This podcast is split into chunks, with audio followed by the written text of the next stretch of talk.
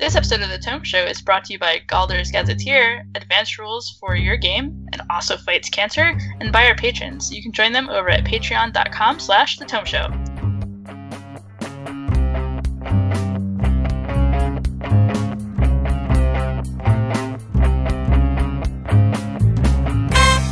Welcome to the Tome Book Club of June 2021. The Tome is a D&D news, reviews, and interview show, and I'm your Tome host, Tracy Hurley. And I'm Jeff Greiner. In each book club episode, we discuss one D&D related book, spoilers be damned, in full book club style. And our book this time around is Dragons of Spring Dawning by Margaret Weis and Tracy Hickman. And with us, as always, is Eric Paquette. Bonjour, hello. Bonjour. So the next episode, which we're going to record near the end of August, we'll be talking about Children of Virtue and Vengeance by Tomi Adeyemi. Which is the second book in the what was the name of the series? Orisha? Was that the something like that? Yeah, I don't remember this series, but was it the first one, The Children of Blood and Bone? Blood and Bone, yeah. Yeah, the audiobook entry that I have is not going to tell me right away what it is. But the, uh, the, but there we are. That's fine. Uh, before we get into that, though, I want to say thank you to our sponsor, Galder's Gazetteer. Uh, that it's a product that takes your game to a new level with advanced rules for all kinds of stuff and the support to help make it happen. Uh, and it also raises money as you when you buy that book. The proceeds go to uh, re- cancer research because because we're going to cure cancer through gaming.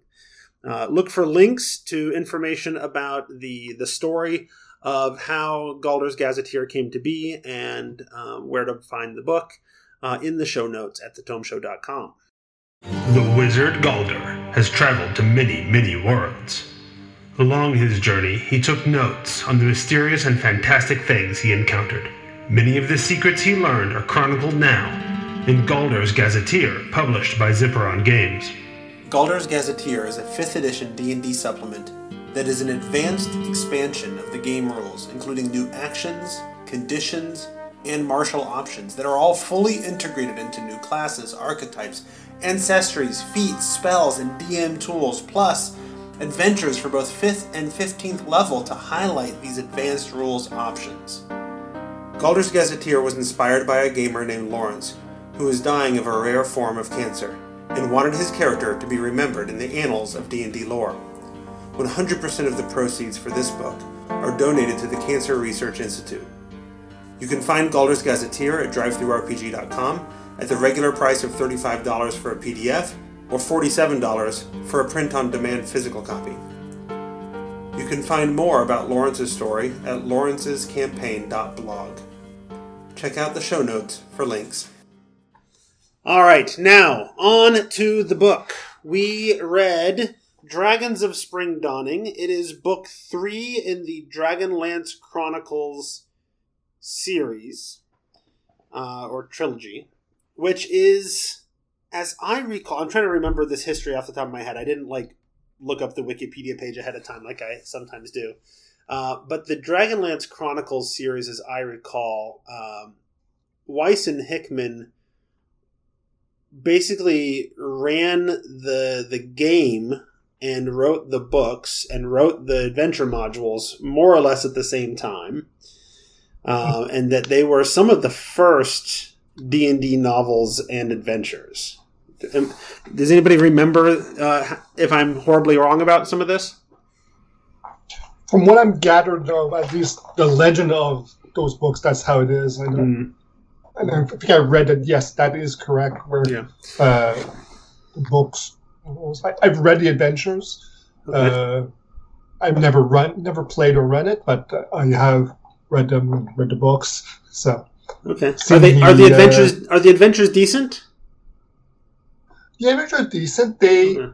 follow a sort of a sort of troop style play.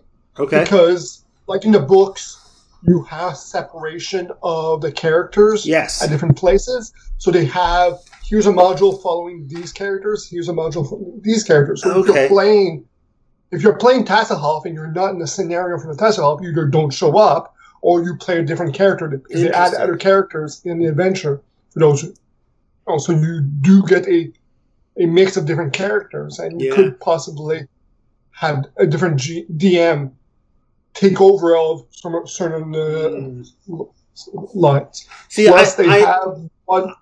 I admit to being a little bit distracted at times, thinking through that original sort of lore of where this all came from, and thinking to myself, wait a minute, if this character has like gone away, where did that player go? If this was a game they were playing, like, Yeah. Because one of the yeah. things, for example, one of the things that happens in in this book is uh, Goldmoon and Riverwind um, sort of step out of the adventure, and I'm like, well, is that a couple of players who had to stop playing or moved away or or whatever, or you know what happened here? But if it's a troop style play, then then Yeah. they they needed to set the troop sizes to the right numbers for the players they had, and then that's how they can jump around a little bit.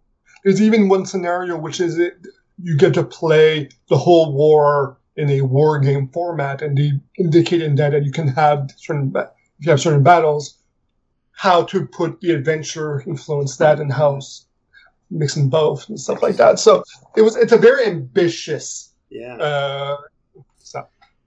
So, so Dragons of Spring Dawning is the the third and final-ish book of the Chronicles, and I say that I don't know. I originally, in my youth, said that with some hesitancy um, because, to my middle school mind, the most important and most interesting character in the whole thing was Raistlin, and Raistlin's story is not encapsulated in these three books. It's encapsulated in the in this these three books and the three books that come afterwards. Um, and so, if you're looking at his story, it is not a satisfying conclusion to things uh, in this. Uh, yes, mention do mention about that story to Tasslehoff. say it again. There's the line at the end at the end where Fizban Oh yeah, yeah, Paladin mentioned the fact that he, that Yeah. he will have a story to yeah. No, the, the uh, Fizban absolutely. I mean, one could argue foreshadows, but in many ways, just outright spoils uh, Tasslehoff Yeah. on, on on what the next set of books is going to be about, right? Yes. Um, uh, and so, yeah, spoilers. You see, I, th- there were some other moments earlier that sort of foreshadowed what the next series was going to be about. But Fizban's line there was like, "Oh no, that's just what's going to happen in the next story." Um, yeah. So, but but that said, I had an extremely different experience reading this book this time around than I remembered having reading the book when I was young. Um, I think, and, and I mentioned this to Tracy after a recording last week, I think it was. Um, Yeah. My, yeah, my experience with this book originally was very different because I was in a very different mindset. Like, by the time I got to this book, the only story I really cared about at all was Raistlin's story. And I, and I think I said to Tracy that really it was probably because I was tied up in this, this, um, this, you know, power fantasy of Raistlin, right? I saw you know, Raistlin is an outcast who was physically weaker, but but believed himself to be mentally superior to all of everybody else. And honestly, that was one hundred percent me at the age of like twelve or thirteen, right? I was an outcast. I was a geek. I was overweight. Uh, you know, so I was physically in, inferior, but I but I was convinced that I was smarter than everybody else, right? Uh, and so Raistlin was absolutely. I followed Raistlin's story absolutely with the idea in mind of like, oh, oh, see, see, someday I'm gonna have the power. Someday I'm gonna win, right? Uh, and so all of the rest of the story like completely disappeared for me in my youth. Uh, and, and and it's unfortunate because like one of my impressions of of the Dragonlance stories, and even going back into it, I'm like, this Berem character is weird. and doesn't really get the development. Just sort of pops up out of nowhere and, and ends up kind of being a MacGuffin and not really that big of a deal. And it's not one of our main characters or whatever. And now my second time going through it, the first two books I kind of had that impression of him, and then by the third book I realized no, I was just wrong because I didn't read the book very thoroughly the first time I read it. Right? yeah, and the first two books, I also Berem was just mentioned Right. as people knows, but in the this one, you actually you actually get to interact with him Yeah. throughout the whole story, and, And I mean, I- and I- there. and I think there's a little bit of like my first impression from my youth of Berem is a li- feel still feels a little bit true because he is the character with which the entire fate of the universe sort of hinges, and and he just sort of pops up with little cameos for like two thirds of the story. so, uh, so it is a little bit like out of nowhere that like I, I don't know. I was of the mind that like the most important characters should be the ones we're telling the story about, not this sort of side character that kind of popped up every now and then. Um, so that much is still kind of true. But I didn't realize I, I had forgotten how much the development there is, and I and I feel like as we talk about it as a game uh, and how they ran it, I kind of feel like by book three here there were moments where Berem became a PC.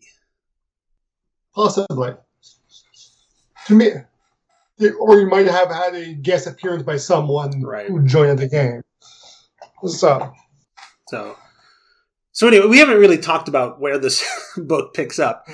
Um, this book, I felt like picked up more immediately after the second book, if I remember correctly. Right? The, the there was a, a sizable gap between book one and book two.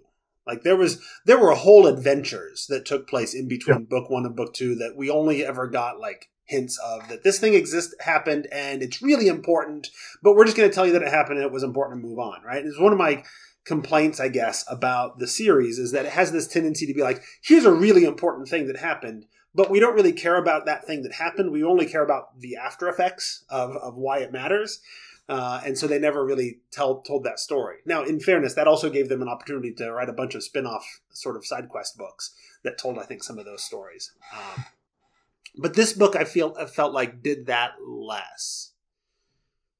Does that sound? I can. The only instance of that happening this time around, I think, was uh, Gilthanas um, discovering what was happening with the good dragon eggs. yeah. That happened off camera, but it, but it kind of it was better explained. They kind of told the story in character, and it kind of worked better. I think. Yeah. Because, yeah, we, we pick up about five days after Tanis has been discovered la- la- in the end of book two, two discovered by Kitiara. You know, five days he's left Kitiara because she's gone to battle. Yeah, Uh, that's that's where we left off last time, right? Is that um, Tanis and and much of the crew, not all of them, but much of the party had ended up in the town of Flotsam. Um, Tanis was mistaken for a, a dragon officer in the, the army of of Taukasis or Takesis or how did the audiobook pronounce it? Tracy, do you remember? I don't remember. I feel like they, they leaned heavily into the ISIS, like it was talk ISIS, um, which is a pronunciation I never heard growing up, but um, I've always preferred Taukasis. So, um, but yeah, so, it- so, oh yeah. Just real quick, if I recall correctly, I didn't read all of Dragonlance book two because that was like when the was that when the pandemic hit? Oh, I don't remember. I had forgotten that you never uh, read all of book two. Yeah, so that's Yeah. why it's a little hard for, for me. Sure. I think that's probably I, I went right into the deep end and was like, oh Yeah. my god, what happened? What happened you- to these people? You you missed the the death of Sturm. You missed um, you missed the the splitting of the party. Laurana becoming a main character. Um, I mean, she was kind of a main character in book one, but she really steps into her own by book three. Yeah, so and probably some of that Kitiara stuff because some some of the development of Kitiara. Um, what? Yeah, that, that's that's one of the things where like Kitiara is a really big deal character as well. That I felt Mhm. like had this exponential growth in terms of development. Like she was kind of mentioned in book one. She kind of we kind of learned a little bit more about it in book two, and then by book three, she's like a super major character, right? So she's a huge deal. I mean, she was kind of a huge deal before, uh, before, but you, you, but only because you were being told she was a huge deal, more than being shown that she was a huge deal. Yeah. when I don't think I picked up in the earlier stuff like that she was going like to basically be on the opposite side of everyone else. It could have just been I missed it, but Oh, when I we started off this book with that like that, I was like, oh my god, where are we? Yeah. yeah. What no, happened? in, in book one, they sort of discussed that she, as I recall, they discussed that she went off on her own and she was off, you know, Oh. seeking her fortune as a mercenary or whatever. Yeah. Um, and I don't remember if it's in book one that you learn that she's joined the dragon armies, but by book two, It's only it's only in book two that you learn that she joined okay. the, the So in book two, you find out that not only she is is she in the dragon armies, but she's like one of the generals, one of the high lords, um, and that shows up in the big battle where they kill Sturm. It's not till the end of book two that you really learn that she's. Oh, okay. Oh, she looks. It's Kiara who just leading this dragon army. And I'll tell you what the the Kitiara's role almost exclusively focuses on her former relationship and her former and current relationship with Tanis. Like that is the entire focus of her connection to the party. To the point that I sometimes forget she's also Raistlin and Caramon's sister, and that should be a really big deal, you know.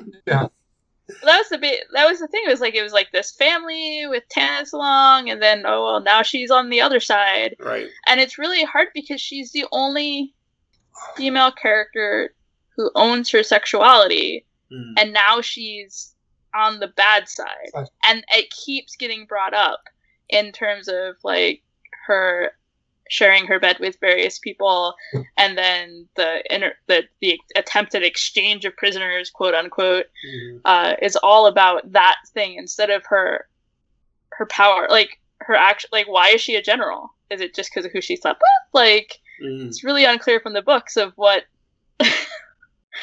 what is going on there you see the development and growth of Laurana in a lot of ways, but it's a lot less about her sexuality. You know, you you watch Laurana sort of grow from a hangers on at the beginning of the the story in book one to to growing to being the the golden general, and at one point. Uh, at, the end, we're just skipping all over the place in the story, but one point at the end, just completely rejecting Tanis because she's like, "No, I don't need you to save me. I'm I'm the shit here. Like I'm to take care of this. Thank you." right but but no real love life to speak of at all and then Right. uh is it Goldmoon is out of the story for this one because surprise she's pregnant right. and so thus can't can't participate in anything important has to go so i'm sorry The i just child like i checked out of the book in some ways because i just Mm. people had told me that this was a really strong series for female characters and i just don't see it Well, yeah, I don't know that I would have put this up as a really strong series for female characters. I think it has some strengths compared to its peers from the time that it was published, maybe. Um, right but but it also has its flaws, right? yeah There are th- there are definitely characters that could have been portrayed as strong female characters that didn't have to be men for any part of the story, except that that was the standard in fantasy. That still is the standard in fantasy, right? Yeah. and and it's like so one of the jokes i always make about wheel of time has to do with like the pulling the braids all the time because that's what all the female characters in this one it's just um also if i could go without hearing another she'd get a really good price on the slave markets Oh, Uh, right. conversation that was throughout the entire book yeah, yeah. Absolutely. just being honest No, yeah, that's Yeah, that, it's a thing. It's, it's in the book often. Well, and you, and Yeah. you get it. I'm trying to think ahead because again, it's been decades since I've read the since I read these books the first time. But I'm thinking about the the second trilogy, the Legends trilogy, that really follows the story of Raistlin um, as well. And I, I, as I recall, Tika shows up there as well. Um, yes. but it also has very problematic issues with depictions of rape, uh, where where Raistlin falls in love with a woman and then rapes her, uh, as I recall. But it's again, it's been decades, so I might be remembering slightly off. But Yeah. yeah, so so yeah, no, there's there's things. Yeah. Considering Raistlin goes from being a neutral person to becoming a evil black uh, Mhm. mage, having the series have rape in it well, going to be a surprise to me. But it's been also years, decades since I've read that series. Right. So But, so uh, yeah, no, it's not it's not as strong of a of a depiction of strong women as it could have been.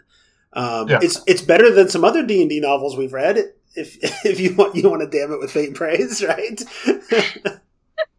Uh, the other the other characters that we have, female characters, we have Tika, who's Mhm. rather meek and just learning, and she's young. To me, she feels very young looking for her looking relationship for with Caramon.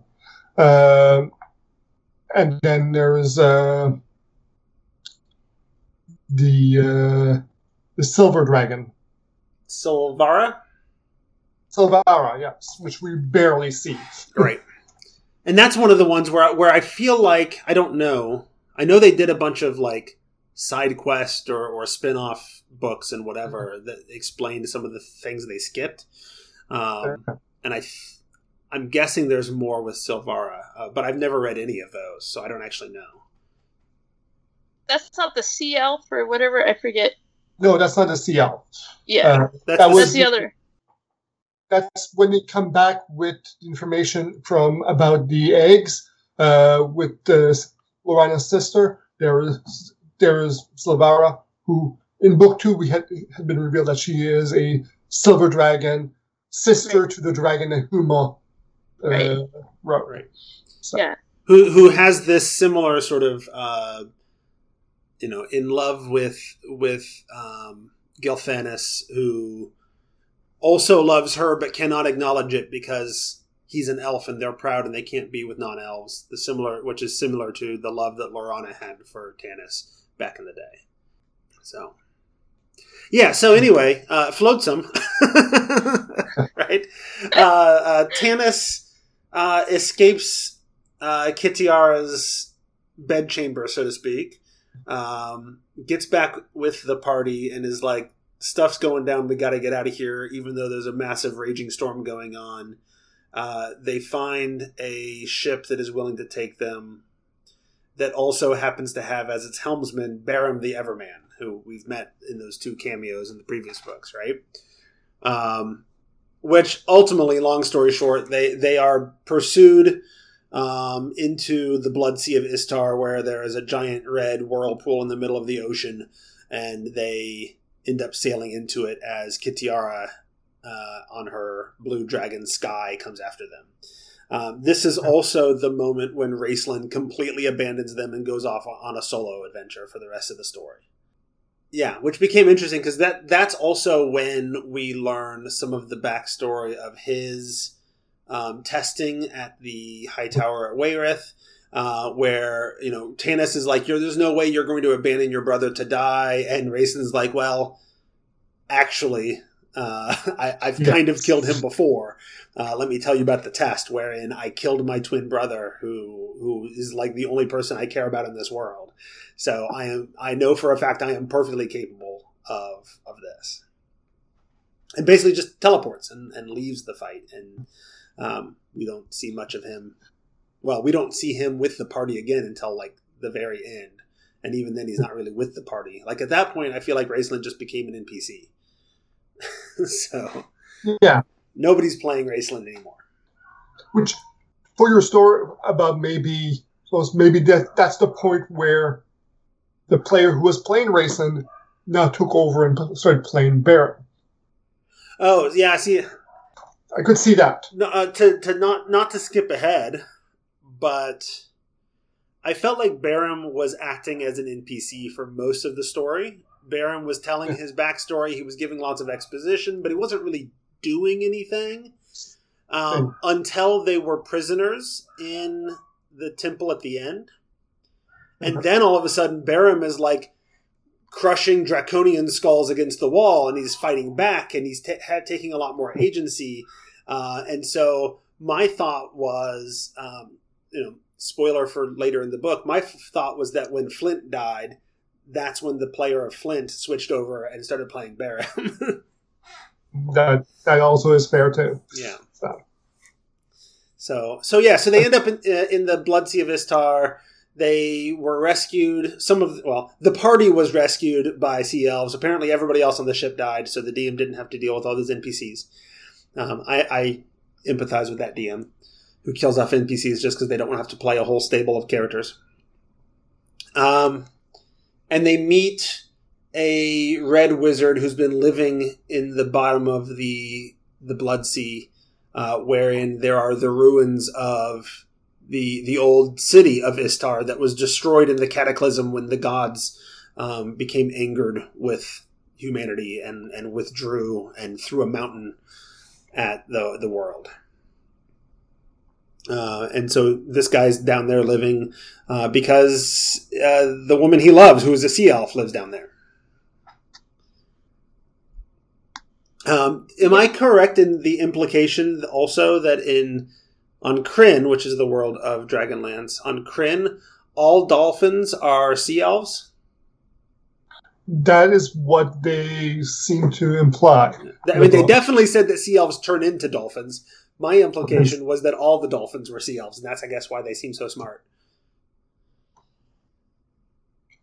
There's a strong. Well, yeah, don't Okay. say and I don't know either way if, if if it is all or if it's most or if it's a, a portion. All right. But Okay, so so I enjoyed the the visiting of Istar. I enjoyed the the meeting of the Red Wizard down there. Uh, I don't remember that Red Wizard being a thing in any other stories, but I kind of hope he is, or or you know that we discover him later because he seems like an interesting juxtaposition to the only other Red Wizard we've met at this point, which is Raistlin. Um, but then I think it's fair to switch over to the other group, which is Laurana, Flint, and Tas. Uh, and they are in the um, what's the, oh I forget the name of the city. Does anybody else remember that? It's the like the the headquarters, the capital of the of yeah, the is it Palanthas? uh, Palanthas. Palanthas. Palanthas? Yeah, I forget the name of the, the kingdom, but but they're there, um, and and Laurana ends up like after the events of the last book, all of the leaders of the Knights of Solamnia um, have been killed, and they decide well the most the most uh, worthy sort of person we have left to lead this army is uh, a, somebody who's not even a knight and has never been a knight. Uh, so let's have Laurana take over as the new general, the new leader of the Knights of Solamnia. There's this whole debate about like, but can she do that? We've never had a woman be the leader, and somebody else is like, uh, yeah, we have. There have been women leaders. You just don't. It hasn't happened in your lifetime. Yes, Uh, because it- we were introduced by uh, the librarian, Yeah, Astinus. Astinus. yeah, who's actually one of my favorite characters that I, I had forgotten about from the series. Um, I kind of want to steal Astinus and, and put an Astinus, or maybe put Astinus himself, literally on every world that I ever played D and D in. Somewhere there's a librarian writing down the stories of everything that happens in the world, um, who's immortal. Is, is he writing about the world or about the multiverse? Well, maybe there's just different Astinuses, but they're all Astinus, right? And that is that where we get like a connection between what still happened to Raistlin and everyone else, or did I make that up? And No. Oh, before we get to Laurana in the book, we actually see what happened to Raistlin, where he wound up at the library, at the steps Yeah. of the library of, of Palanthas, which apparently nobody but the aesthetics are supposed to go in. But Astinus recognizes who it is and asks him to bring him in. And he wants to do some research about what's happening to him and all that. And Well, because presumably Astinus does that because Astinus knows what's going on with Raistlin, right? He's aware. Uh, like you can imagine that that for our perspective, it's like, hey, in book two, there's this weird voice talking in Raistlin's head, and we find out it's been happening to him ever since his testing at, at the tower, High Tower of Wayreth. Um, but but I can totally imagine in Astinus's notes, it's like, and that's when Fistandantilus started speaking to race. Like he knows exactly who it is, uh, and oh yeah, you know, and and Fistandantilus's books are there in the library. Um, Well, also based on what Fizban says at the end Oh, about the fact based on the time travel. right. At the end of the book, spoilers, Fizban mentions a task that Raistlin, Caramon, and K- Tasslehoff, and some others will go on a time traveling adventure. Since Astinus records all time, yes, he's already experienced. He's, he's already He- written yes, about Raistlin in the past. Yeah, I, I- Yeah. I didn't even think about that. That's true. So he he knows exactly how important Raistlin is, and he has to like assuming he and and we are prescribing to the the version of time travel wherein you can't change anything. Um, Yeah. You know, Astinus has to let him in because he already did let him in in order for Raistlin to go on the journey that would send him to the past. Um, Yeah. So there's no he still has there. to be dramatic. Right? Say, I'll, I'll, I'll see him if he lives. right. Right. And you have to have the drama there. yeah.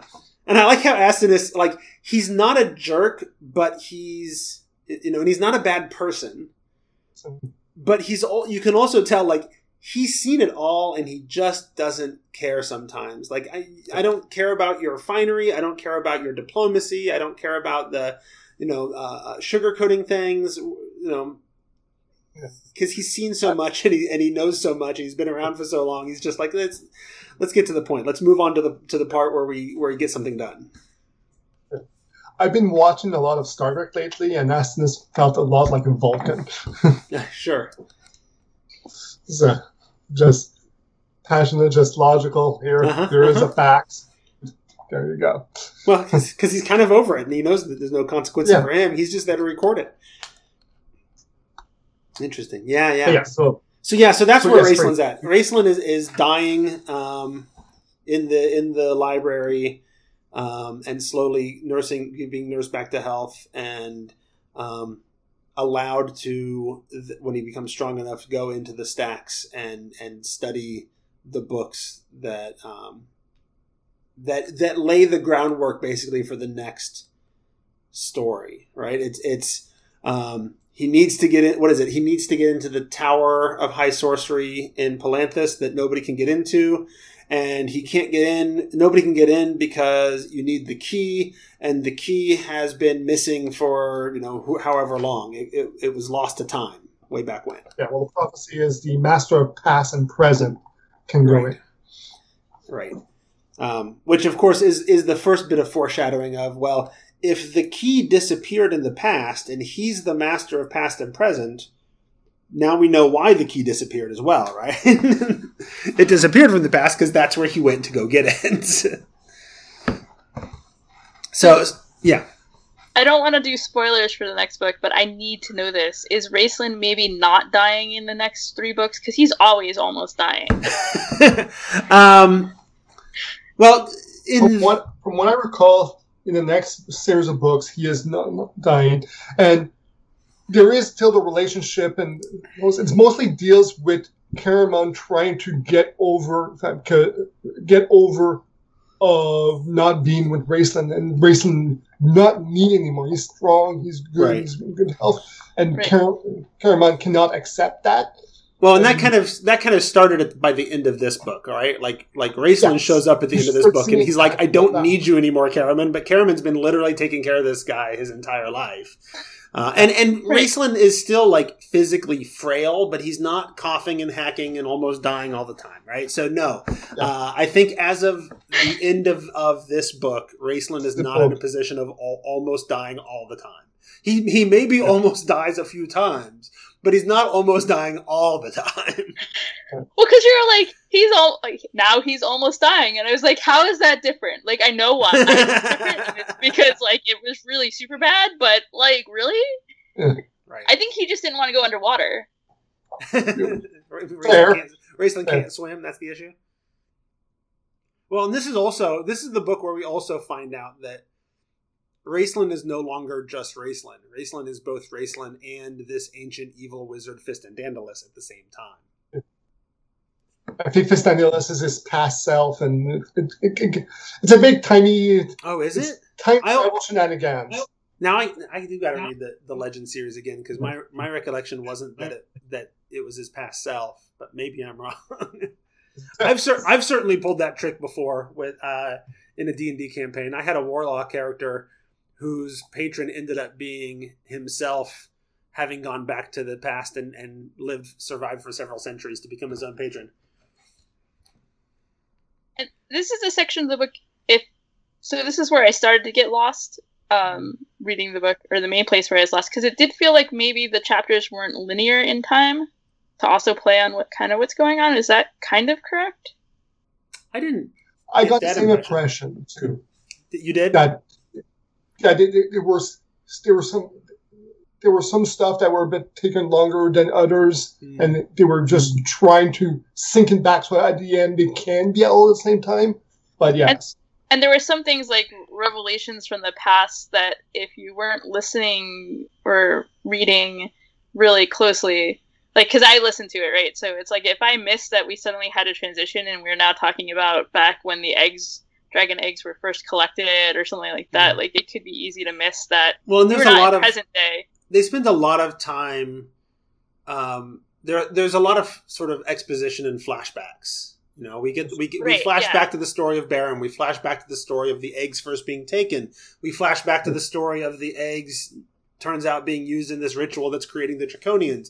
We flash back to the story of what happened to the tower, um, and and to the story of Lord Soth, and to the story of like we flat do a lot of flashing back. It's a little bit like um, it's a little Tolkien-esque, right? Tolkien really loved having people give long speeches about the history of the world. Um, in, in Tolkien's case, in some ways that aren't necessarily super pertinent to the actual story that's going on, but uh, um, but yeah. So there's a lot of that happening, I think, in this story.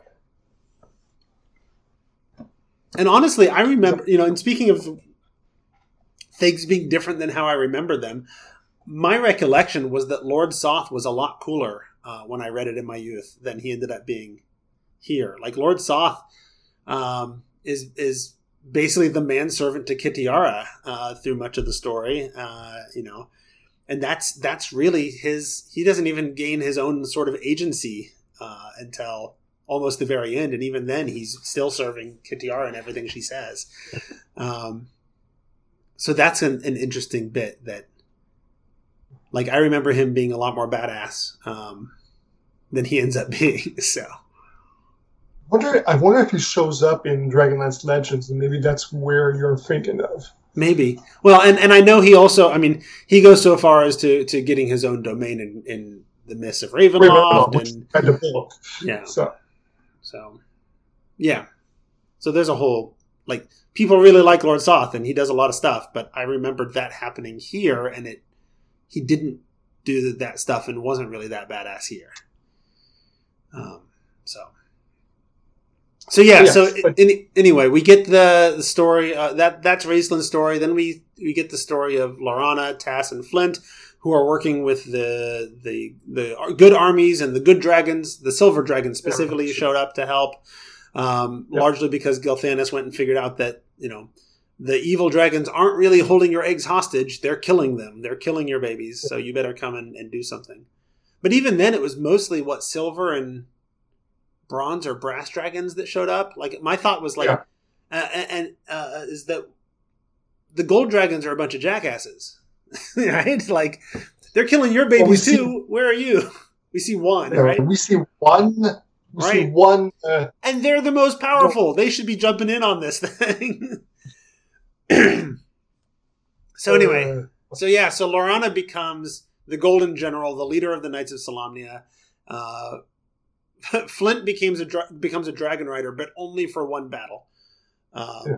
and then insists that he's never riding dragons again. That was horrible. Um, well, there was also implications at that point in time that he was starting to have heart problems. yes, there were there were implications that he was starting to have heart problems because he's old. He was always the sort of Yes. old man of the group, um, even in if for a dwarf. Uh, and so yeah, so Laurana turns out to be a really accomplished general. Like under her leadership, they start pushing back the dragon armies. They start winning this war.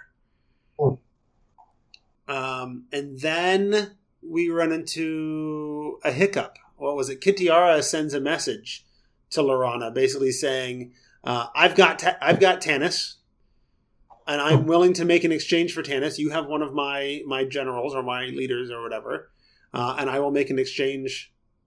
You, I'll give you Tanis. You give me was it Baracus or whatever the the general's Yeah. name was, Bakaris. And I like the fact how they did it in the, writing because they did the writing beforehand after the ship had gone down. Mm, So we hadn't seen Tanis since then. We hadn't seen the underwater stuff, which we talked about here. right. But so, so did it? We don't know as a reader Well- until but and it, and it's also like it's a it's clearly Kitiara lying, but it's a it's a lie that works because she is also pretty sure that they haven't seen Tanis because she watched Yeah. the ship go down that he was on, right? So clearly Tanis is dead. Uh, so I can tell this lie and nobody's going to contradict me on it because the guy that I'm saying is dead was lost at sea. Um, so yeah, and so so Laurana's like, well, I can't let all that happen. I'm gonna go. Um, I'm gonna go and and and get Tanis back, right? Uh, and so Laurana goes and gets. What's that? do the prisoner exchange. Yes, yes. Do the prisoner exchange. Uh, so and so, of course, Laurana is is captured. Now Laurana is a prisoner of um, the dragon armies, uh, and that's about when um, Tanis and crew appear nearby Palanthas and end up going back to the city. Right. So, So, so was Callahan, which probably is your Callahan. Yeah, I don't remember the again. It's the names of everything. I didn't. I don't. I listened to the audiobook, so I don't have like the maps like I used to pore over when I was a kid. Um, Yeah. But but the the the long story short is that, and honestly, it wasn't that long of a story. Um, they get back to land, and they're not very far away from Palanthas, and so they go back to the city, uh, and they arrive shortly after Laurana has gone and been captured. And so they set up their plan. We got to go get Laurana and and the party minus Laurana, minus Gilthanas, minus um, Goldmoon and Riverwind. Golden Moon and Riverwind, who stay behind because she's pregnant and thus cannot do important things. Yeah. In fairness, it's not presented that way. It's presented as we have to protect her baby. That's more important. uh, but yes. Um, and minus Raistlin because he's back in reading Stop books. Yeah. He's slowly turning evil uh, as he reads more of Fistandantilus's books, right?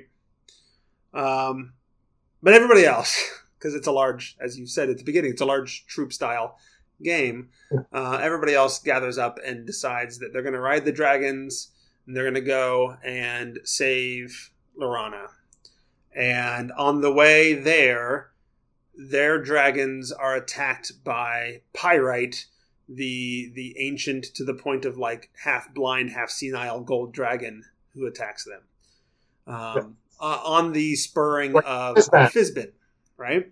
Yeah. Um, which is another one of those moments like Fizban shows up and does a thing that ends up being ends up looking like something minor or something wrong and it ends up being like a really big deal and really important. Right? Yeah. there's the, there's this moment later on like when they're like because they're all pissed. Like Fizban you're such a, a an idiot. Like how did how dare you attack us? You ruined the whole plan. Our dragons flew away. Um, everything is ruined and then later on they're like wait a minute if we had flown to Neraka on these dragons we would have been dead before we hit the ground so it turned out it was a good thing we didn't go the way we did it's almost like Fizban knew what was going on and set it up that way um, Fizban's story is one of the other stories that I remembered pretty well uh, from my youth. Yeah. The idea that that he's not, you know, because you know, spoilers be damned, right? Uh, Fizban is Pal- the god Paladine, but he's not the super meddling god who who sort of leads armies and commands his generals. He he pops up to the at the beginning of the story, and he asks somebody. He asks Riverwind to sing or uh, Goldmoon to sing a song and that's where the entire adventure begins right he sort of puts them on the path uh, he shows up here and he, he he is responsible for them no longer flying by dragonback uh, and that ends up saving their lives. It also puts them on the path to go to godhome uh, and learn a little bit more about what's going on and learn more of Berem's story. Um, and and that ultimately is going to to lead to ultimate success right? He, takes a real light Yeah. touch of, of i'm just going to sort of poke and prod and get people back on the path when they need to be on the path. In, in the adventure series, Fizban does show up, and he is described as an NPC character. He's never a PC. He's only a, he's he's described to the, the DM as a character that nudges people in the direction that you need to go for those by doing some crazy silly stuff. Right. Which you see in the book. That's that's him. It was, it was, for Gotham when he leaves Gotham. I think they led him there to, too because he was expecting, feeling the fact that Flint is about to die and he needed a place Oh. for Flint to go. That's my impression I got. Yeah, he sort of he sort of leads them to a, this place because it's a what some sort of place of safety. This this ancient ruins called Godhome that you know has this story, has this name because it was by legend it was the the place where the gods lived or came into the world or whatever, and it was incredibly hard to find. And of course, then how does Fizban know how to find it? Like you've had the hints for a long time that, uh, of of who Fizban is, uh, but but it's becoming more and more um, clear what's going on with Fizban. Um, and so they get to God home, but somehow they got turned around, they got lost, and Berem and um, on um, Flint actually find the path to God home first. And for some reason, Flint doesn't say anything. He just see, notices that Berem is left and follows him, um, and doesn't like shout back and say, "Hey, Berem, what's that?" I thought that Berem like ran and then uh, and then Flint had a burst of speed, sur- surprising burst of speed, and and caught and caught and managed to caught up. Sure, but why then- he did? But why he didn't shout over his shoulder as he was running after him? Hey guys, Berem's running away. I don't know. Uh, oh, Uh, other Yeah. than it made it possible for for Flint to basically go and die of a heart attack, and by the time the rest of the Uh. party shows up, they see uh, Flint there dying at Berem's feet, and Tanis goes nuts and, and assumes that Berem has killed Flint and and stabs him with his sword, runs him through. Uh, but of course, Berem dies and then undies because he can. He's the Everman. He doesn't die. Although Raistlin indicates that he can die. Um, so so Flint dies, goes off to the to the astral plane to live with the gods. Um, and there's a sad touch. There's you know sad touching moments with that. Then it's back on to the temple uh, of Neraka, the place that Berem has this whole time not wanted to go to. Um, place where he was born. Yes, well, in many, yeah, he was he was born in a farming village or whatever near Neraka. Uh, it was in Neraka that he first became what he is. Right? They found he and his sister Jasla found an old ruins, uh, including these columns that had gemstones in it, and he pulled a gemstone out. And his sister and his sister tried to stop him, and she he like pushed her away or whatever, and she fell and hit her head and died. Uh, and then there was a flash of light or whatever, and suddenly the gemstone is embedded in his chest. And her soul is trapped there in the, the column. Um, which is weird. The, the whole Berem story it comes off a little inconsistent to me. Uh, because the the gemstone being removed from the column is kind of what locks the door and doesn't allow Takhisis to come back to the world. Right? Okay. Um, and so that's why he's so important. That's why the dragon armies are looking for him because Takhisis wants him back to, to open the door so that she can come back into the world. Okay, fine. But then the thing that finally banishes Takhisis from the world is when he goes back and dies there at the column with the gem, which seems like is exactly what she wanted and thus should have then opened the door and allowed her into the world. So I'm not entirely sure how that all makes sense, but does it make sense to anybody else? Well, I figured that for if she got control of him, and there was a probably be a specific ritual to open up the door for her to come out. But the way that he died instead closed the door permanently, mm. or or closed that door permanently. Maybe it was all that for all the exposition and all the the backstory and all the explanation they gave for all of these things. Um, that was unclear and weird to me. that the thing that she wanted, that Ta- Takhisis wanted was the thing that happened, and yet had the opposite result. Um, so I'm sure people will listen to this episode and, and tweet or email me with all kinds of reasons why I'm wrong, and it was thoroughly explained that I must not have been listening carefully enough. But here we are. Tracy, you've been awfully quiet. Yeah, what'd you say? I said it happens. We sometimes listen wrong or read wrong. Or or finish the book two, two weeks ago and, and forget chunks of it. I, I well, timed, and I, do remember this. Oh, go ahead. Oh, go you go ahead. I was gonna say I timed it just right and managed to finish it literally this morning while I was eating breakfast. Right. Yeah, because I also remember though there was more to like the whole sister thing because at first it was he wanted to grab the gem because they were really poor and Yeah. didn't have a lot to eat, but I thought they went to some like weird place with like being able to help her find a husband or something at some point of it. Like it, it got weird how he felt about his sister. If I recall correctly, I could be you wrong. Might, you might be right. You might be right. I remember I was confused about the whole what happened to Berem thing and how did dying do the thing. So I actually looked up um, on the Dragonlance wiki like some of the story of Berem, and and one of the things they mentioned on the wiki is that there is some inconsistency with Berem's and Jocelyn's story as well. Um, you know, and and that at, in some stories they are depicted as being twins uh, just like Caramon and Raistlin, but in other stories, they are depicted as him being uh, older than her, uh, and and there's all kinds of inconsistencies, sort of in, in his story, I guess, uh, or or there are Right. some there are some inconsistencies in that story. So, but yeah, I. I I, I don't specifically recall that part of the story, but I I believe you. That definitely seems like something that seems vaguely familiar in the back of my head.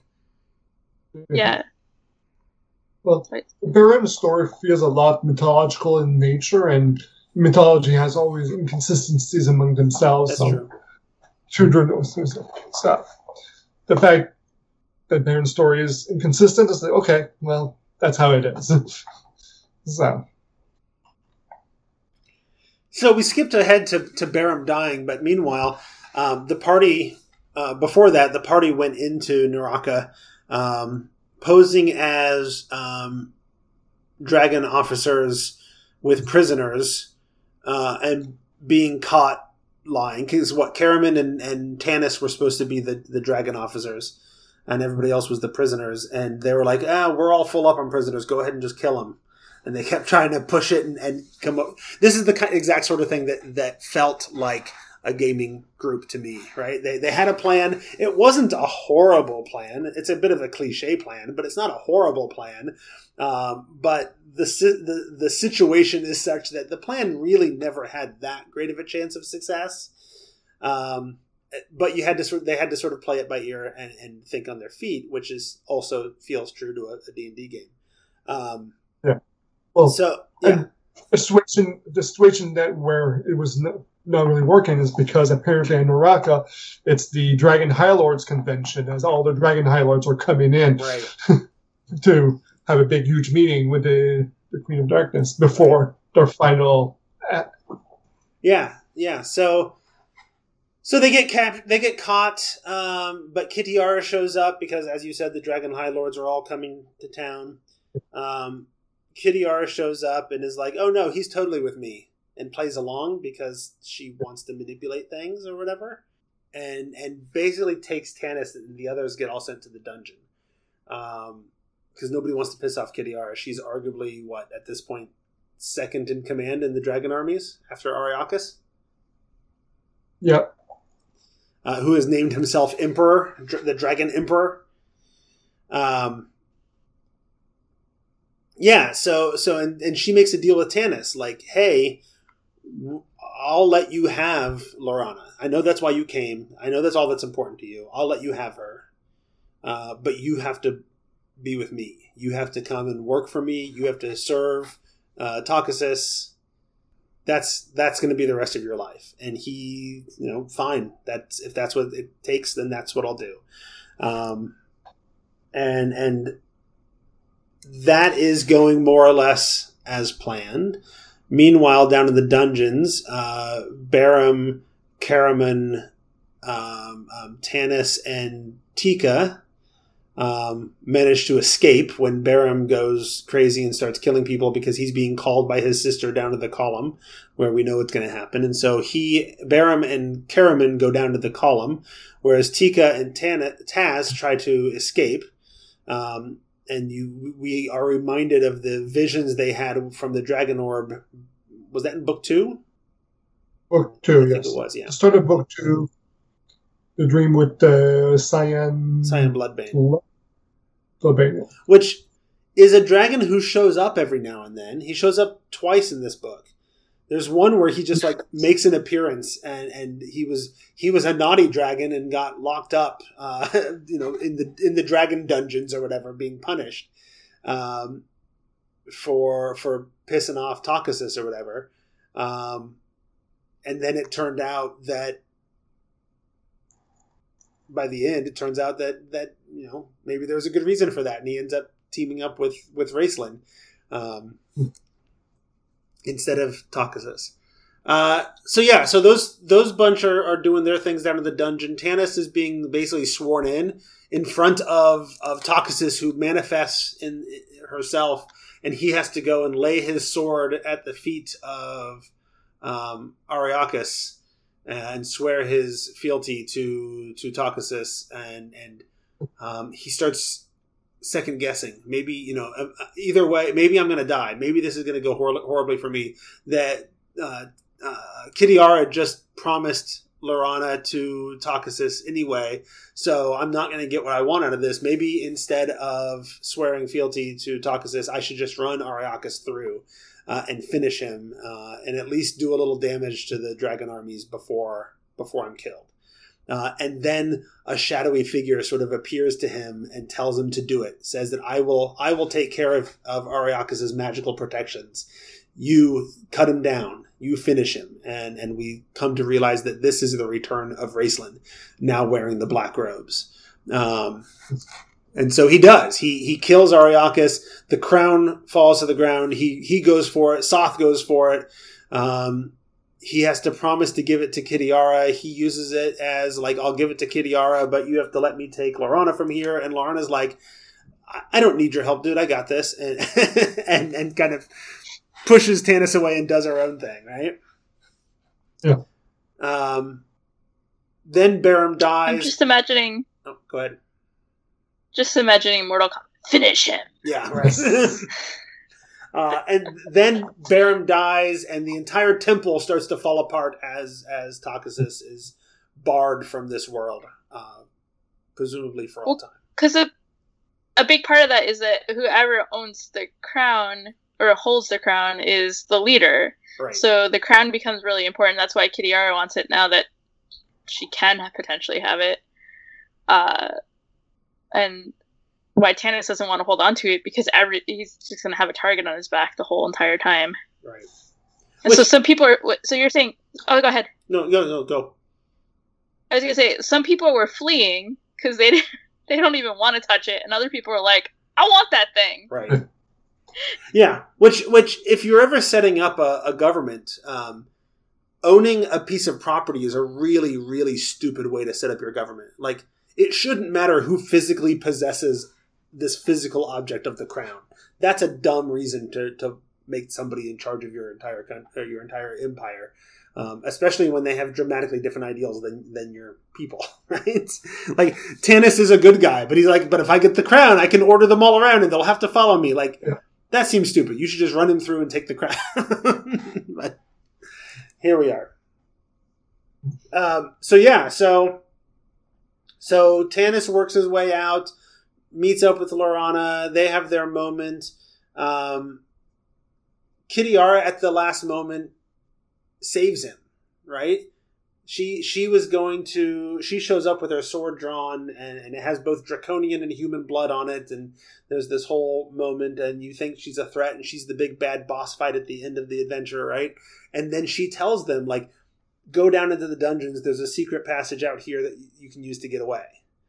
Um, and and they do, and that's where they meet up with and save uh, Tika and Tas, who had been poisoned slash beaten up by Draconians, um, as well as finding Caramon, and they work their way out, and the Dragon Empire is is in shambles and leaderless, uh, more or less. Uh, I guess Kitiara's got the crown now, presumably.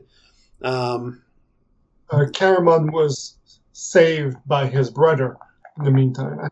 Yeah, that's right. Because uh, Raistlin was also like the final guardian to getting to the column where where Berem died, uh, and so by conf- by Caramon confronting Raistlin, Berem was freed from from Raistlin's grasp, and that's how he was able to get to the the column and and do his thing.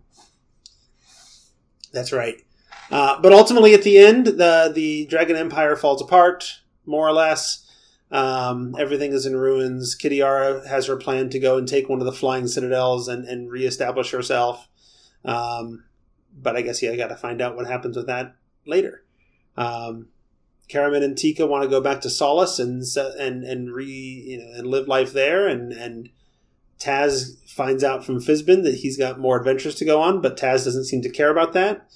Um, and and Tanis is going to dedicate his life to trying to, I don't know, prove to Laurana that he's worthwhile again. Sure. Is that more? Did I miss anything? I t- we, that's a lot. 16 hours. Uh, Cyan Bloodbane gives a lift to uh, Raistlin, and he enters at the end the Tower of High Sorcery. Yeah, that's right.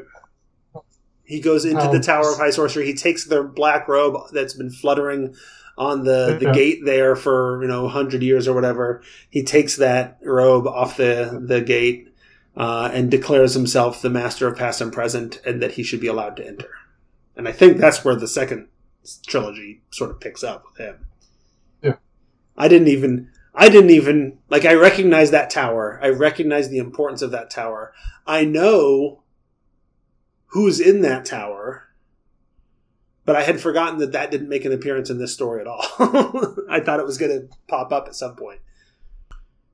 So yeah, that's that's the story more or less, right? And normally we would go through and talk about like how might this be of interest to the D&D crowd, but I think it's pretty self-evident since it was written as a D&D adventure and novel at the same time and how it functions. Um, that there's a lot there that's very D&D-ish, right? We have we had what two character two major characters from the beginning of the story die before the end of the story because we've lost Sturm and we lost Flint.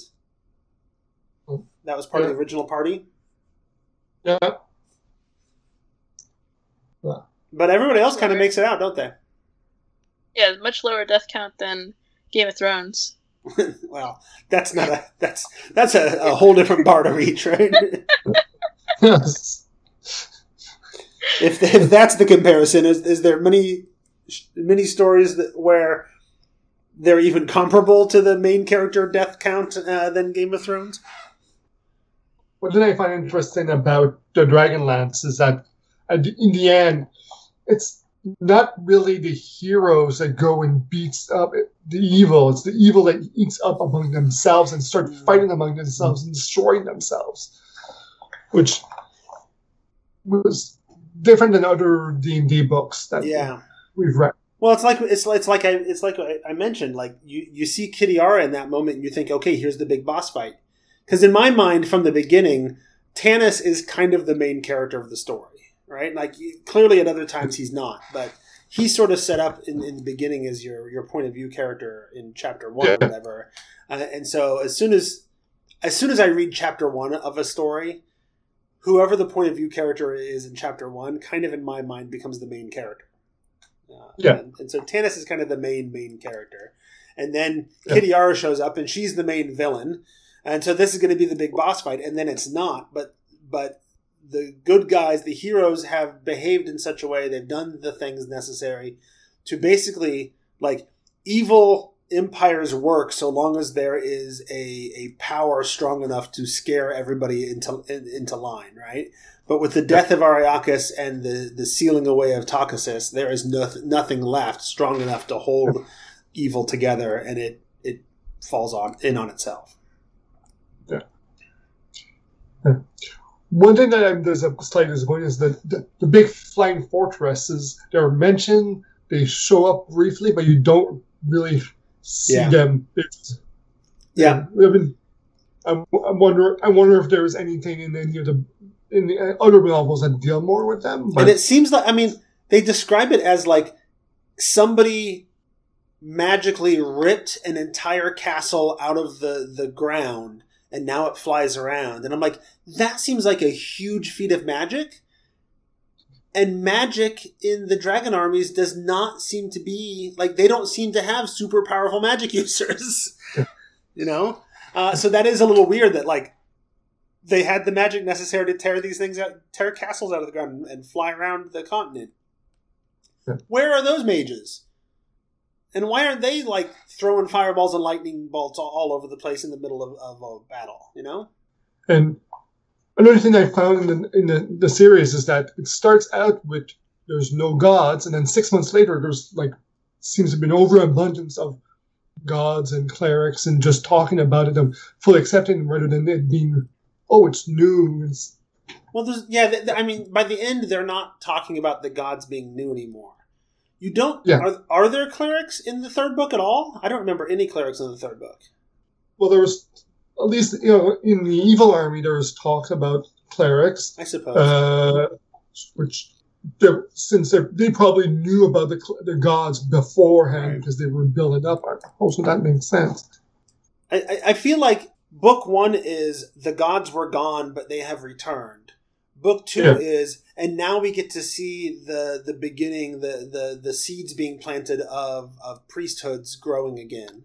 And book three is let's ignore the fact that priesthoods are growing again because now the gods are on stage. Like you see Yeah. Paladine, Yeah. you see Takhisis. Yeah. Uh, you don't see like um, Reorx or or any of the others, but you like you meet uh, Astinus, who who is not a god, but like is an immortal who who serves the gods, right? Uh, so Yeah. the immortals, the celestials, take the stage, and the clerics kind of become non-issues, other than the evil ones. So it's Right. interesting, and, and you're not wrong. Like if you track the whole story, I think, yeah, I mean it's it's like what six to nine months total from beginning of the story Well, to the it's end, three seasons. right?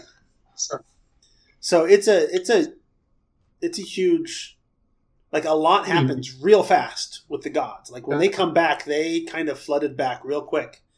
Uh, they gone they went from nobody believes the gods exist to oh look there's one over there in like six months. Yeah. so, Yeah. yeah, that would be a dramatic change, uh, I imagine, in the world. it would be. It would be a big change. Well, I thoroughly enjoyed um, going through this again, warts and all. Um, I enjoyed going back and being able to get, actually get the story that I clearly didn't remember at all from my youth, um, and, and consume it with a more mature perspective. Um, to the point that now I, I want to go through and read the Legends books as well and see if my memories on those those sort of stand up. But um, as as I mentioned before we started recording, I only have two credits left on Audible, and I don't. That's not enough to pick up the series. And we still have more books to read uh, this year for the book club. So um, I'm going to probably hang on to those and maybe maybe uh, hope to read those again later someday. So what I'm hearing is I'm at least safe through this end of this year.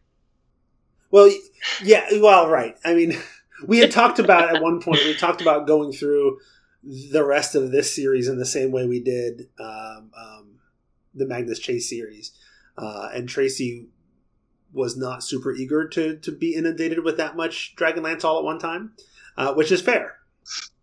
Um, in, Yeah, in so- a way, both series are itself. Like the Dragonlance Chronicles is its own series. The Dragonlance Legend is its own series. Yes, there were connections, but it, Well, and again, I, I, I think because in my mind, the only story that mattered was Raistlin. Um, in which case, they're not two series. If you're if you're following Raistlin's story primarily, it's one series of six books. You know, so. Um, but yeah, so I'll be I'll be curious to to get back into that someday, whether it's for the book club or just on my own. All right. Well, let's go ahead and call that the end of our episode. So it is time to say goodbye. We want to say thanks to our sponsor, Galder's Gazetteer, uh, for supporting us for a few months, and for all of our patrons at patreon.com slash the tome show, uh, and anyone who otherwise supports the the community uh, that we have. And if you'd like to contact us, you can email us at the tome show at gmail.com. You can use our biz line, 919 kids tome. Do we still have that, Jeff? Uh, whatever. uh, you can uh, find me at Sarah Dark Magic on Twitter. That's Sarah with an H and SarahDarkMagic.com. You can find Jeff on Twitter at Squatch, S Q U A C H. You can find Eric at Eric Mpaq, E R I C M P A Q. The show is at The Tome Show. And you can find us on Facebook, Patreon, and Discord. We are pretty lively on Discord these days. Every, uh, every now and then, uh, it comes Yeah. and goes, right? Sometimes we're, it, it is, the conversation is going a mile a minute, and sometimes it's not. It's actually one of the things I really appreciate our Discord is that we're not so big that it's just constant inundation of, of me getting lost in things, right? We can have good, meaningful conversations um, uh, and really talk about a lot of things really well and, and get good participation, but it's not just a nonstop barrage of conversation that I get lost in. Um, And they can watch us live as we record the episode on twitch.tv slash tome show, or watch the video after the fact on the Tome Show's YouTube channel. Show notes and other great shows are at, are at thetomeshow.com. So that is our thoughts on Dragons of Spring Dawning. Next up in August uh, of 2021, we will be reading Children of Virtue and Vengeance by Tony Tomi Adeyemi. Uh, until then, keep turning the page, Tomites.